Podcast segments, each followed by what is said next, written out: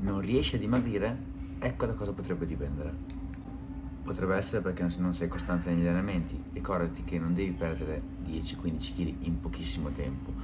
Di solito si consiglia di perdere in media mezzo chilo a settimana, quindi un paio di chili al mese. Quindi, se non vedi subito la bilancia, eh, la lancetta della bilancia precipitare, non ti preoccupare, continua ad allenarti e sii costante e vedrai che nel lungo termine vedrai tanti risultati.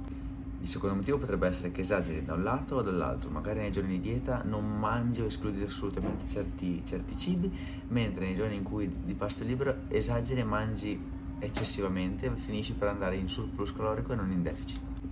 Collegata alla costanza anche la parte alimentare, ovvero potrebbe essere che non vedendo risultati tu cambi la dieta continuamente. Con calma, dai il giusto tempo al tuo corpo, quindi se, se ti sei fatto seguire un nutrizionista e ti ha consigliato una dieta, continua con quella e sii costante.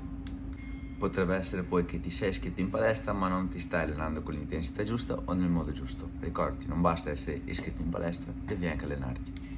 Infine, gli ultimi due motivi potrebbero essere o che magari salti i pasti e la volta dopo che vai a, a, mangiare finisci per mangiare molto di più rispetto al pasto che hai saltato e quindi non sarai in deficit calorico e l'ultimo, sempre collegato al deficit calorico, potrebbe essere che tu pensi di essere in deficit calorico, magari uno o due giorni a settimana o anche quattro giorni a settimana lo sei, ma poi nei giorni successivi del weekend mangi più di quello che hai risparmiato durante la settimana e finirai per ingrassare, quindi essere in surplus calorico.